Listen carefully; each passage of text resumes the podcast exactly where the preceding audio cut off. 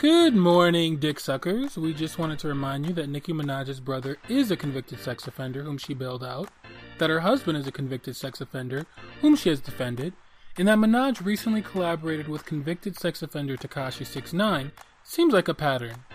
Anyway, today is Monday, July 27th, and this is your download with Miss Devereaux. Here are the stories you need to know going into your week. Mass demonstrations continued for the 60th straight day in Portland, Oregon, as protesters objected to the presence of federal Gestapo style agents patrolling their city. A group of military veterans joined protesters, forming a wall of vets, and they said they were present to protect protesters and free speech.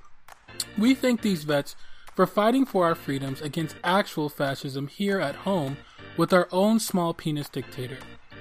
Meanwhile, solidarity protests with the Portland demonstrators happened over the weekend in Seattle, Oakland, California, and in Los Angeles.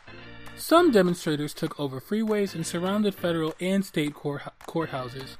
Other protests did take violent turns in cities like Oakland, with the mayor there stating that some protesters were playing into Donald Trump's tiny childlike hands. Mayor Libby Schaaf complained that protesters were playing into Misty JT's narrative of cities overrun by rioters and violent crime. However, the fascists have been the biggest escalators and committers of violence. In fact, 28 year old Garrett Foster, a white armed soldier for racial justice with a black fiance, was shot and killed over the weekend when trying to defend other protesters from a driver who tried to ram through the march. We mourn him as a martyr of the justice movement. In Chicago, Mayor Lori Lightfoot welcomed some federal forces to help with issues like illegal guns. Note that 60% of Chicago's illegal guns come from firearms accessed easily in neighboring hillbilly states like Indiana with loose gun laws. Lightfoot, however, objected to federal presence in her city outside of specified collaborative partnerships.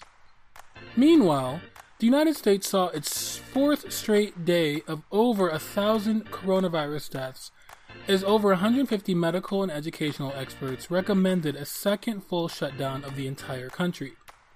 The U.S. is inching towards 150,000 coronavirus deaths, and many states like California, Georgia, and Oregon reported a second uh, record number of either deaths or cases over the weekend.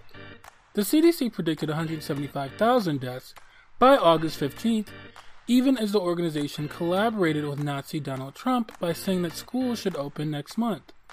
Meanwhile, nine year old Kimora Lynum passed away as Florida's youngest uh, victim of coronavirus. It looks like whiteness is willing to kill actual kids rather than fetuses in furtherance of a regressive political agenda. This has been your download with Miss Devereaux. Only enjoy the raw dick that is sleeping in your bed every night and limit your Grindr and Tinder hookups as we advance towards another quarantine.